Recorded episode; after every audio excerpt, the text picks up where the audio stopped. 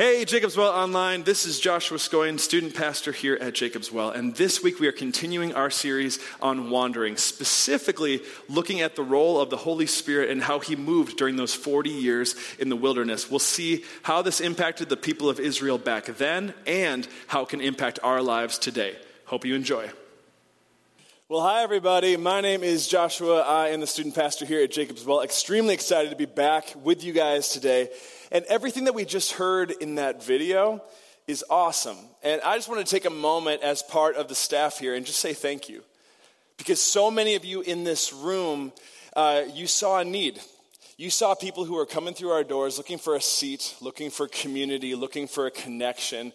But we were so jammed full, there was no space. And so you saw that need and you said, okay, I want to do something about that. And that's really where this whole building came out of, and so many other things that Live It Well is for. And you chose to make an investment in the kingdom and, and, an investment in what God is doing here in the Chippewa Valley. And that's so cool because that took a lot of courage and sacrifice and dedication. And so I just want you to know that we are so deeply grateful. We know that we could not have done this without you. This was a unified church acting together as the family of God. And so thank you guys so much for that.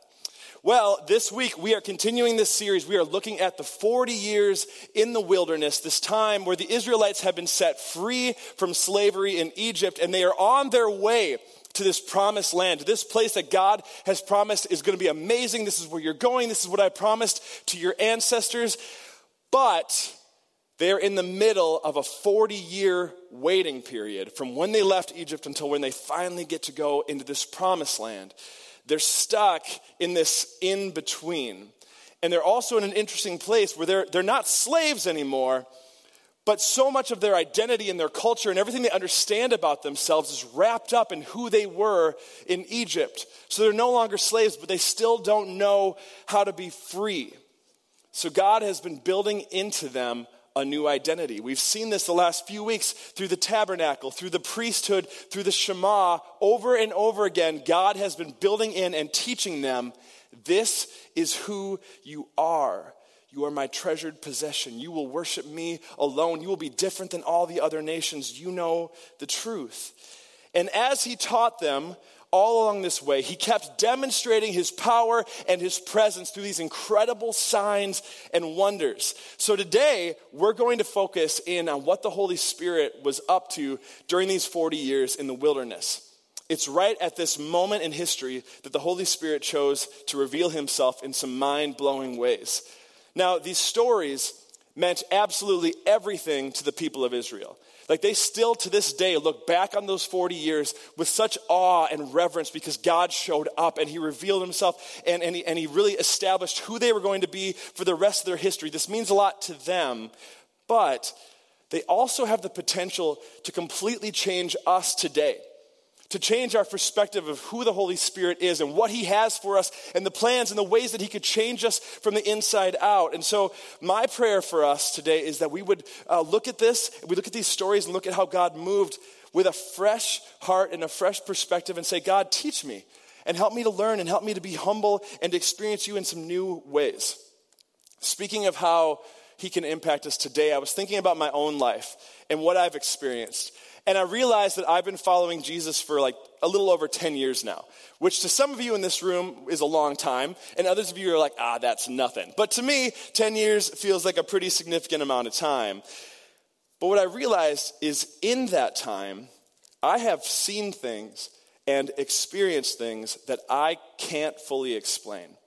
That I can't just naturally tie up in a nice little bow and tell you that I, I fully grasp it. So, one example is I, believe one of the gifts that God has given me is a gift of teaching. And sometimes when I walk out on a stage and get an opportunity to preach, something happens. It's not every message. In fact, it's not even the majority of the messages. But every once in a while, it's like I come up here and all of a sudden someone else takes over. And, and it's like someone else is speaking through me. And all of a sudden there's these words that carry so much weight and so much power and so much impact. And then I realize that they, they're not even mine. Like when I practiced, when I created my outline, when I tried to get this idea of what this message would look like, I didn't plan these things, but all of a sudden the Holy Spirit seems to take over and, and, and, and says things that, all, that that's where I see life change in people. That's the kind of stuff when they say, wow, this part really, really hit me. And it's like, cool, wasn't me. That is so awesome. There's been other moments where I've been part of, of these incredible times of prayer with just a few other people, and you're praying over somebody. Maybe it's you're praying for healing, or there's something for their, their future, whatever it is. And, and, and I think a lot of us can relate to this. Sometimes when you pray over somebody, you don't feel anything right? Like you're, you're in faith, you're trusting, you're, you're, you're saying these things, and, you're, and you're, you're, you're honestly praying to God.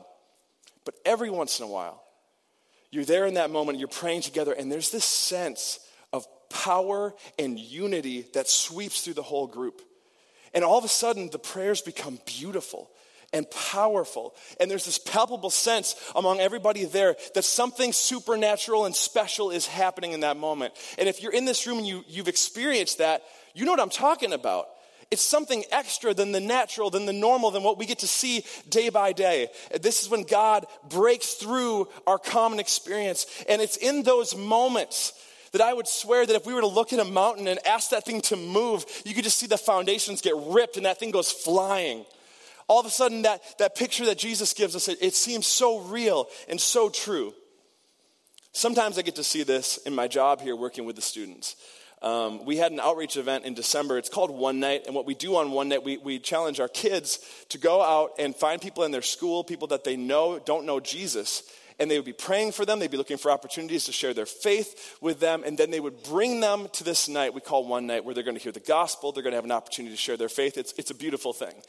Well, what I loved about the last one we did is we gave them a 10 minute period of time at the end of the night after they've heard the message and after they've had the worship, just to, if they needed to get away and, and pray, or if they needed to connect with their, their, the person they brought and have uh, answer questions and process what they went through, we wanted to build in that time. Well, the awesome thing is, is you can plan all you want, but sometimes the Spirit does His thing in ways you wouldn't expect. And we had kids in this very room who just got off by themselves, got away from all the, all the people around them, and just started crying and just started confessing sin and opening up to Jesus. We got to hear beautiful conversations happening between friends where they got to express what Jesus has done in their life and how he's brought change about in them. And then we plan this after party on those nights where it's super fun and it's crazy games throughout the building. So the majority of the kids left. But many of our students stayed in this room for the next hour, continuing to cry, to pray, to worship. It was beautiful and these moments where the Holy Spirit just seems to take over and do his thing. What I want you to know is that I know my God is real.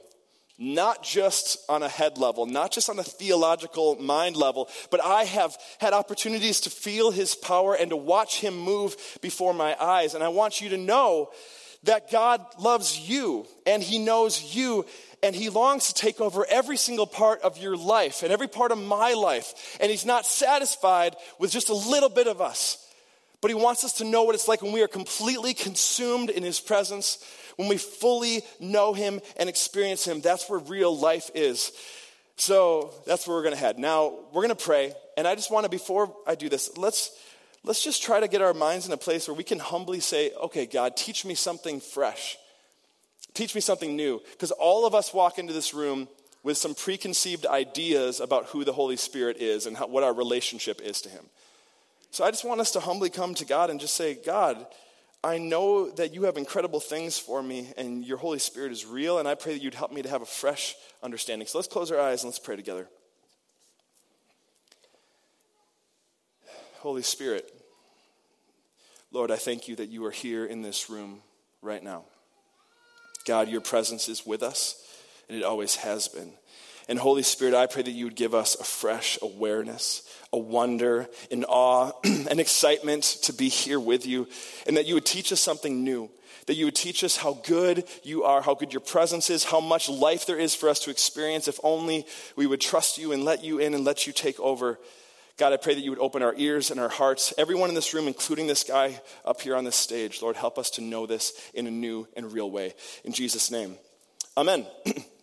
Now, when we're talking about the Holy Spirit, especially when we talk about the Holy Spirit in the Old Testament, this is kind of an interesting thing because I think many people have this concept where the Holy Spirit first shows up on the scene at this event called Pentecost, which is familiar to some of us. Basically, the idea is Jesus had died, he had rose, rose again, he was about to ascend into heaven, and he tells his disciples, Hey, I want you guys to wait because I'm going to send a helper. And when the helper comes, this is basically going to be the birthday of the church, and you guys are going to go change the world. It's going to be amazing.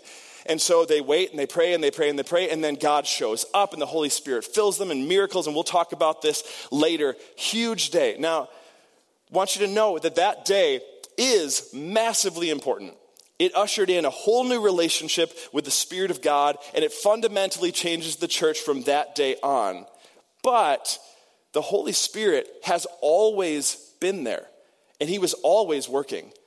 We see him at the very beginning. He's there at creation. In verse 2 of the Bible, it tells us that the Spirit was there hovering over the waters. He was there at creation. He was an integral part in every act of the creation. And it's just a beautiful thing. And, and I want to just take a moment and call out something I think that maybe some of us are feeling.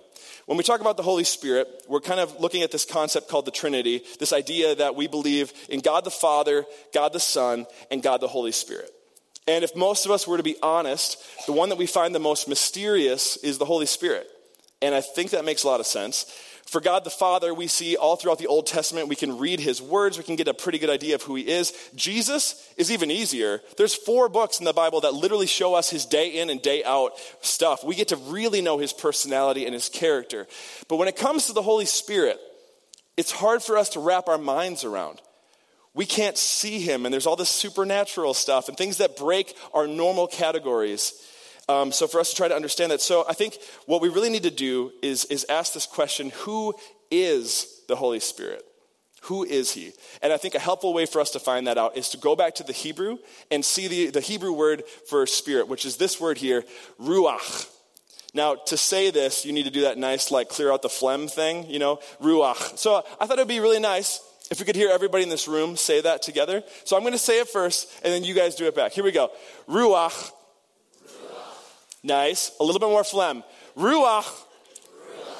That was beautiful. You guys did an amazing job. And I just imagine the back of the heads of the people in front of you that are just covered in a nice layer of spit. So, anyway, if anybody gets sick after this, you can just be like, no, it was a great Holy Spirit message, and I don't mind. It's just a good gift for you guys to share with each other. So, this word is really cool. It does mean spirit. But there's a couple of translations that's used for it over and over again, and those would be wind and breath. So imagine you're looking at a forest, and you see those trees, and they're completely still, and then a rushing wind, a strong breeze comes through, and you see them bend and you see them bow, but you can't see what's pushing them. Like you know it's wind because in elementary school you heard you learned about how this works, but you just see it. So the wind that moves the trees is ruach.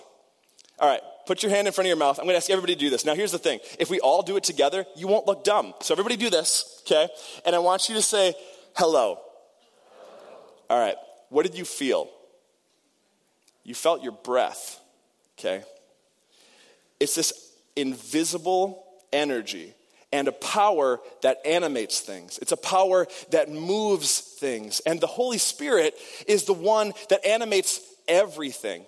It's the one that makes them move, and, and it brings us to life and it sustains us. We see this in Genesis chapter 2 when God creates the first humans. So God takes dirt and he forms our bodies, but here's the thing there's no life there, and they're not fully human. So then God does this strange thing where it says that he breathed on them. He breathed on them and gave them the breath of life, and that's what brought them alive. So the Ruach of God is the breath, it's the wind, it's this life giving energy. All of that is the Spirit. We see him in every part of creation. Actually, there's a great example here of, of God creating the universe. By the word of the Lord, the heavens were made. Their starry host by the breath, by the ruach of his mouth. He was there in all of it. So he's in those elements, but we also know the Holy Spirit can fill and influence and empower people. And this doesn't only happen in the New Testament, we see this happen all over the Old Testament. Uh, to Moses, here's a guy who, his history, he grew up as a prince in Egypt and then he killed a guy.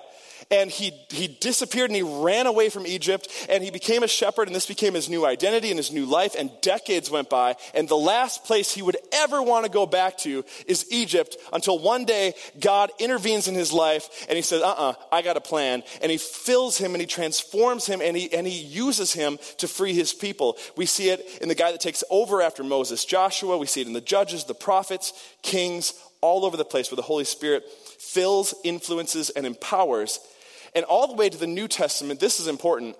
Even Jesus was filled and led by the Holy Spirit. Like, this is crazy. One a person in the Trinity, the Son himself, the Son of God, needed to be filled and led by the Holy Spirit. We see this in his baptism when he comes up out of the waters and the Spirit comes down on him like a dove and he is filled and he's commissioned to go out and start his ministry. We see it in all of his miracles. When he heals the sick, when he raises the dead, no matter what it is, this is an outpouring of the Holy Spirit at work. And then finally, at his resurrection, we see that it's the Holy Spirit that raises him from the dead. There's a beautiful verse that tells us that that same Spirit that rose Christ Jesus from the dead now lives in us. Not going to spoil where we're heading, but awesome, awesome stuff for us to think about. Then we get to the end of this Gospel of John. He's risen from the dead. He's about to ascend into heaven. And, he's, and he does this super cool thing where Jesus appoints his disciples. And he says to them, As the Father sent me, I send you. And then he breathed on them and said, Receive the Holy Spirit. So that's one half of the imagery of the Holy Spirit that, that we see used over and over and over again. Now, the other half that we see happens when Moses first comes on the scene. So we've got this idea of wind and breath. And now we're going to see fire. It starts at the burning bush. Okay, and this is how God chose to introduce himself to Moses. Again, Moses' history, he had fled uh, Egypt after this past that he didn't want to think about, he didn't want to acknowledge, and he had fully embraced this new life with this new family as a shepherd. And one day he's walking and he sees a bush on fire, which I'm sure is not that weird when you're in the desert. But then he looks at it closer. And no matter how much time goes by, the branches and the leaves, nothing is burnt up, nothing is consumed. So he's like, well, that's weird. And he walks closer to it. And then God speaks to him through this bush. The very presence of God, the very power of the Holy Spirit right there is speaking to Moses. And he tells him, hey, take your sandals off because you are standing on holy ground. He gives him his whole mission, tells him how he's going to work through him, sends him out. And this is the very beginning of Moses' ministry, kind of started off by this image of God revealing himself in fire. And the whole rest of his ministry, the rest of his life is going to be characterized by wind and fire. That's the title of my message today. And I was telling that to somebody on staff here, and they're like, oh man, wouldn't it have been sweet if you had put on uh, like 21st night of September and you came walking out with Earth, Wind, and Fire going on? And then I was thinking if we had gotten some pyrotechnics lining the stage, and as I went, it was just like boom! But I uh, don't think we have the budget for that, so I didn't push my luck. Um, would have been cool though. So we see God reveal himself in the burning bush, and then he's about to change this up. So the people, Moses goes, and, and, and they, all this crazy miracles happen in Egypt, and now they're being set free. They're, they're heading on their way. And God chooses to reveal himself in a new way. In Exodus 13, 21 through 22, we see this. And the Lord went before them by day in a pillar of cloud to lead them along the way, and by night in a pillar of fire to give them light, that they might travel by day and by night. The pillar of cloud by day and the pillar of fire by night did not depart from before the people. A couple of super cool things. Over and over again, we see the Holy Spirit reveal himself in wind and in fire. What's a cloud? I just imagine the power of a storm cloud and, and what's it made up of, and this imagery of the Holy Spirit as breath, as wind, and now we see it in cloud. And this other imagery of the Holy Spirit revealing himself in the burning bush through fire, and now through this pillar of fire at night. Now, something that's really cool about this this pillar of cloud by day and this pillar of fire by night was something that would be in front of the people of Israel every day and every night for the next 40 years. It did not disappear. it would go out in front of them and it would show them exactly where they needed to go. So as they traveled, as they journeyed, they could always see in the sight where they needed to go. And when the, the cloud came down to rest, that meant, okay, all right, we're staying until it lifted and told them, all right, let's go. Another really cool thing about this the people of Israel had just left everything they knew about who they were as a people. They had wrapped up their minds as, as we are slaves, and they had this concept of how Egypt's gods work and how their culture works, but now they've been set free. But again, they're not slaves, but they still don't know how to be free, and they're not to that place they want to go yet. So God did something really intentional, where through this cloud, this pillar of cloud and this pillar of fire, every day the people of Israel could look at that and know God is here. He's not imaginary. He's not a concept, he's not just some theological thing. I can see him. And imagine what that would do to you. Imagine the level of comfort you would have every single day knowing, no, he's right there, and he's the one leading us. So even though they had to wait those 40 years, God in his kindness kept showing up and, and, and, and being there and being consistent with his people.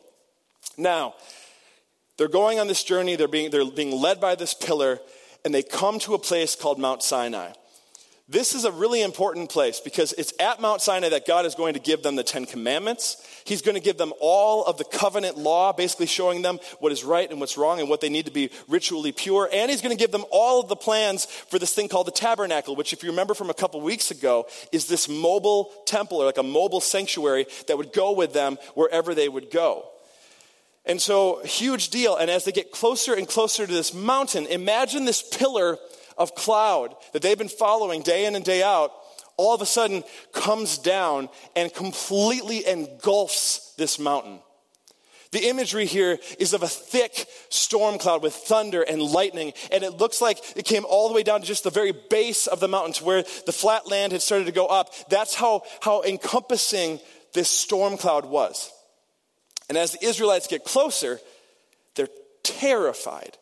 They are so afraid to be that close to the presence of God. And God tells Moses to warn them.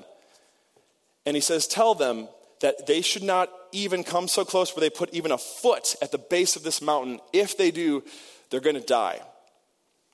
So Moses goes back and he tells the Israelites, and understandably, they're even more afraid. They are. They don't. Even, they don't even want. Like they want to. They want to know God. They want to get close to Him, but they're so afraid. Now, this is important. What are we talking about? They're going to die. I thought God was nice. What the heck? What's happening here? Really important concept. God is holy and he is perfect and he is glorious. But here's the problem on our own, we are not. So, when you take a holy and powerful God who cannot even be in the presence of evil because he is so much better than that and so other than that, when you take us, broken, sinful humans, and you put those two things together, one of them is going to get wiped out, and it's not him. We see this thing, if you remember when we talked about the tabernacle, again, this mobile sanctuary, granted a great job of explaining this to us, that it was designed in such a way where there was this outer courtyard where normal people like you and I could go. And we could get kind of close to God. We could, we could sort of be near him. But then there was this tent.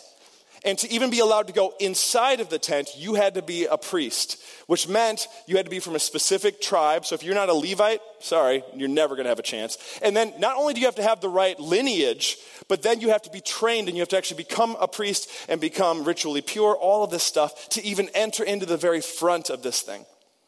But the tabernacle was designed very specifically to have a back section, a back room called the Holy of Holies. And it was in this space that God chose to have his whole presence come down on and to dwell there so that the people knew that God was among them.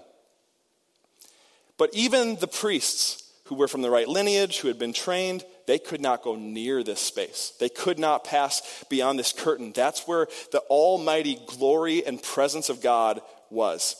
Super dangerous. One day a year, it was on the a day of atonement, the high priest, just one guy, was allowed to cross past that curtain. When he did, he had to perform all these special rituals. He had to wear special clothing. And before he went in, the other priest tied a rope around his waist and wished him good luck. Because he was going to pass into that space to be with God, to offer sacrifice. But if he hadn't done everything just perfectly, if he was not considered pure, he was going to be dead. And that's what the rope was for, because they couldn't walk in there and get his body. That way, at least they could pull it out. Super morbid, I know, but this is kind of the picture we're looking at here. It's important for us to get this grasp that this was our identity. This is who we all were before Jesus. Jesus is holy and, and glorious and on our own, we are sinful and broken, and this relationship has been severed, and we could not enter into the presence of God. So, this is where the people of Israel are at. When they come near this mountain, here's this storm cloud. Imagine the same thing as the Holy of Holies. And they are so aware that God is wondrous and He's amazing, but we are damaged goods. We cannot cross into that. So, that's kind of the situation they're at. But then God does something surprising. And he says to Moses, Moses, you can come in. He invites Moses to walk into the cloud and to climb up the mountain.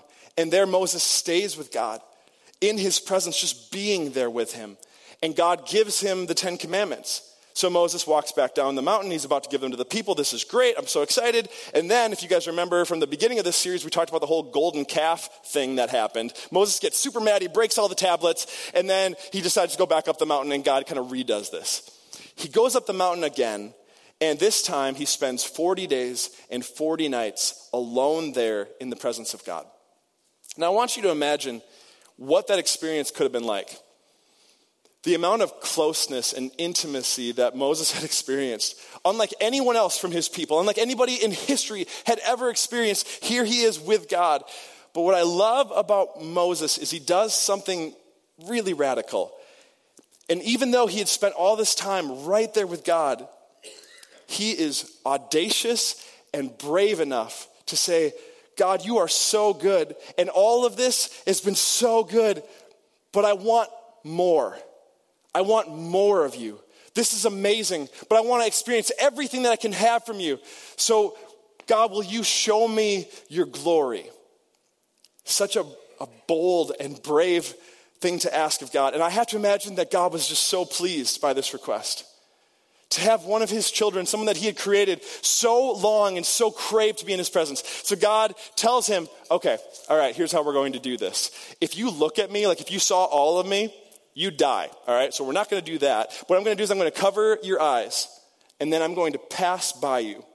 And at the very last second, as I am passing by you, when all you could possibly see is the very back, the very hem of my garment as I go by, I'm going to lift your eyes and let you see. And Moses is like, all right, let's do it. And it happens. And he's passing by and he lifts, and Moses is able to see. And he takes in just the tiniest sliver, the tiniest glimpse of the glory and the power and the majesty of who God is. And then we see this happen.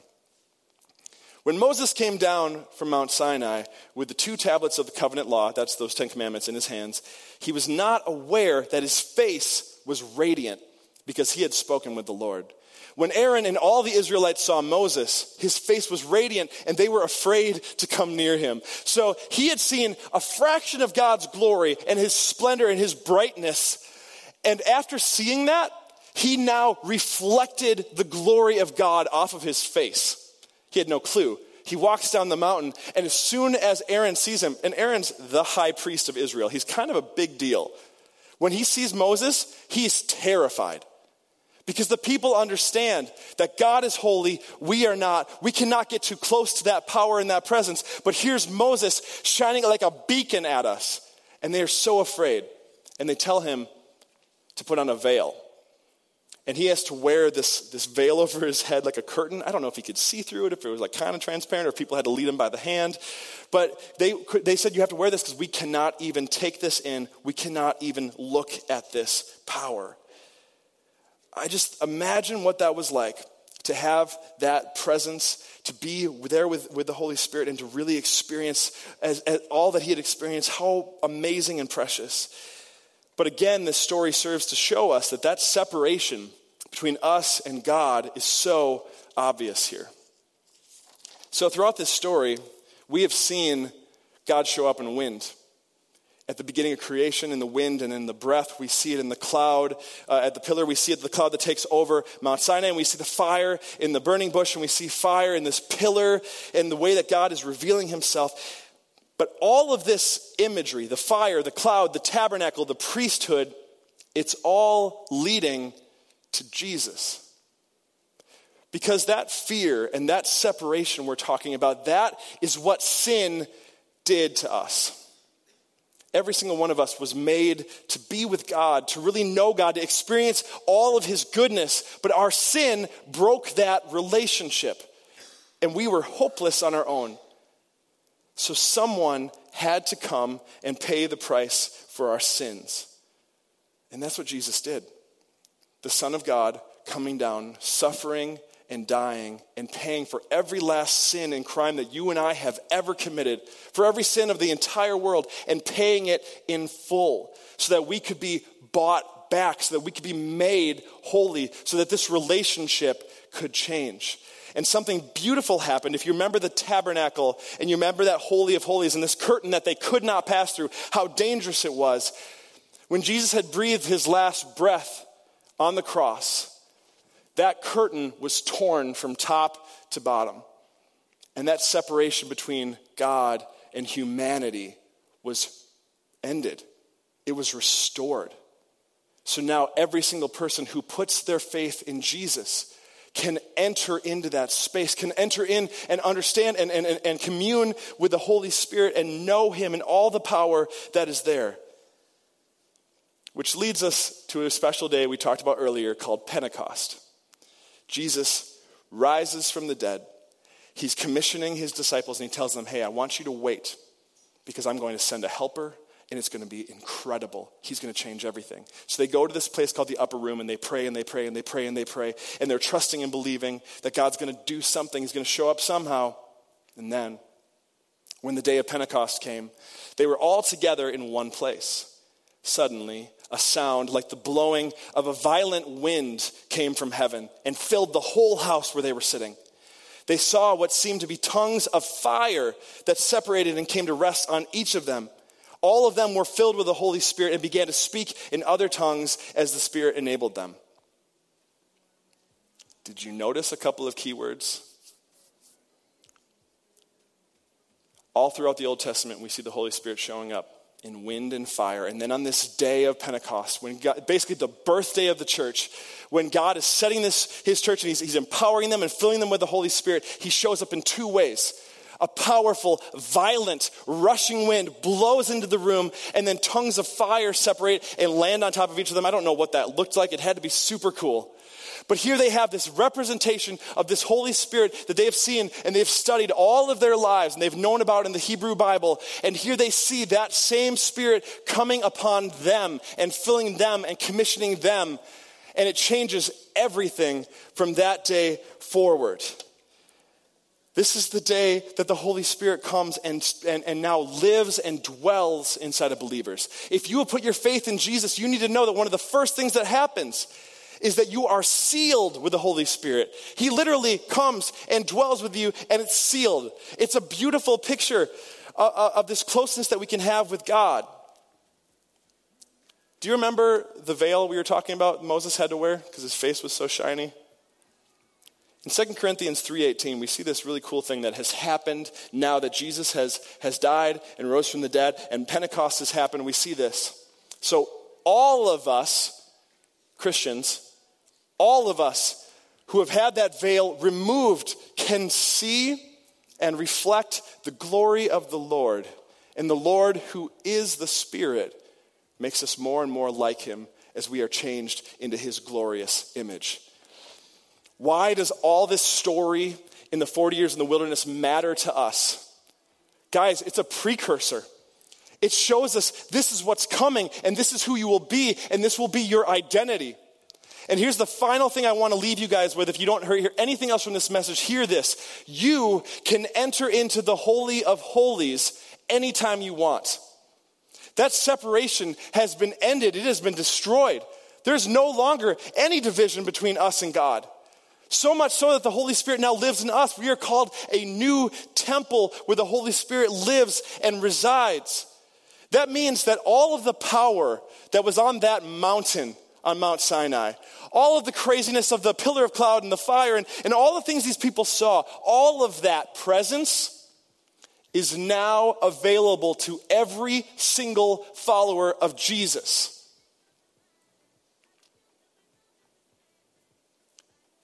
If only we would open ourselves to it and long for Him and welcome Him and foster that relationship. If you've ever wondered, man, I don't feel like I'm seeing miracles in my life, I don't feel like I'm really seeing the presence of God, He's not hiding from you. He is not far from you. He's not mad at you. He's not holding you far off. I think most of the time, it's a reality that we have not been fostering that relationship. We have not been longing for Him, spending time in the Word, spending time in prayer, asking the Holy Spirit to fill us and for us to know Him in a new and fresh way. So, what I'm trying to say is you can have that same kind of life altering, crazy, powerful relationship that the early church had on the day of Pentecost and for the rest of their lives. That is available to you. You don't have to be a special, you don't have to be a pastor or a priest or to be closer. You're no closer to God or I'm no closer to God than you are. That access is there for you. So here's my challenge don't settle for comfortable.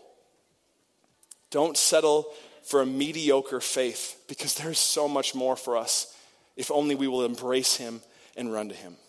So, next steps.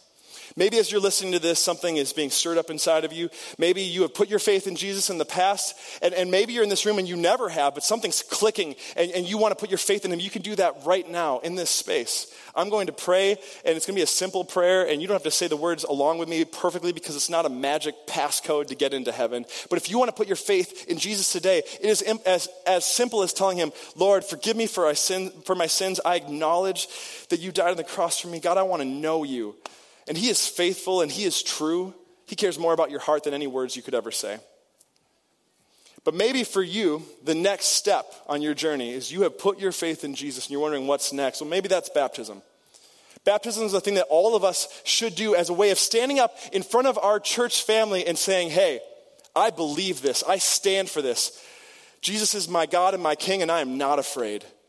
There's a class on Tuesday, April 9th at 6.30 i really want to encourage you guys to consider that and the baptisms are going to happen at, at easter. It's going to be such an awesome weekend for us to celebrate that together as a family. Now we're about to take communion together and this is a really special thing that we get to do as a family. I want you to know that we don't have a whole lot of rules about communion um, but what it is is a symbolic memorial where we remember what jesus did. We remember how hopeless we were on our own but that jesus came and died for our sins in the bread, we remember his body that was broken for us. In the juice, we remember the blood that he shed to buy us back. We're remembering that incredible act of love and just thanking him for all that he's done. So the ushers are going to dismiss you. You can follow their lead. I want you to also know that all the stations have gluten free bread, so everyone is just welcome to partake in that. All right, let's pray.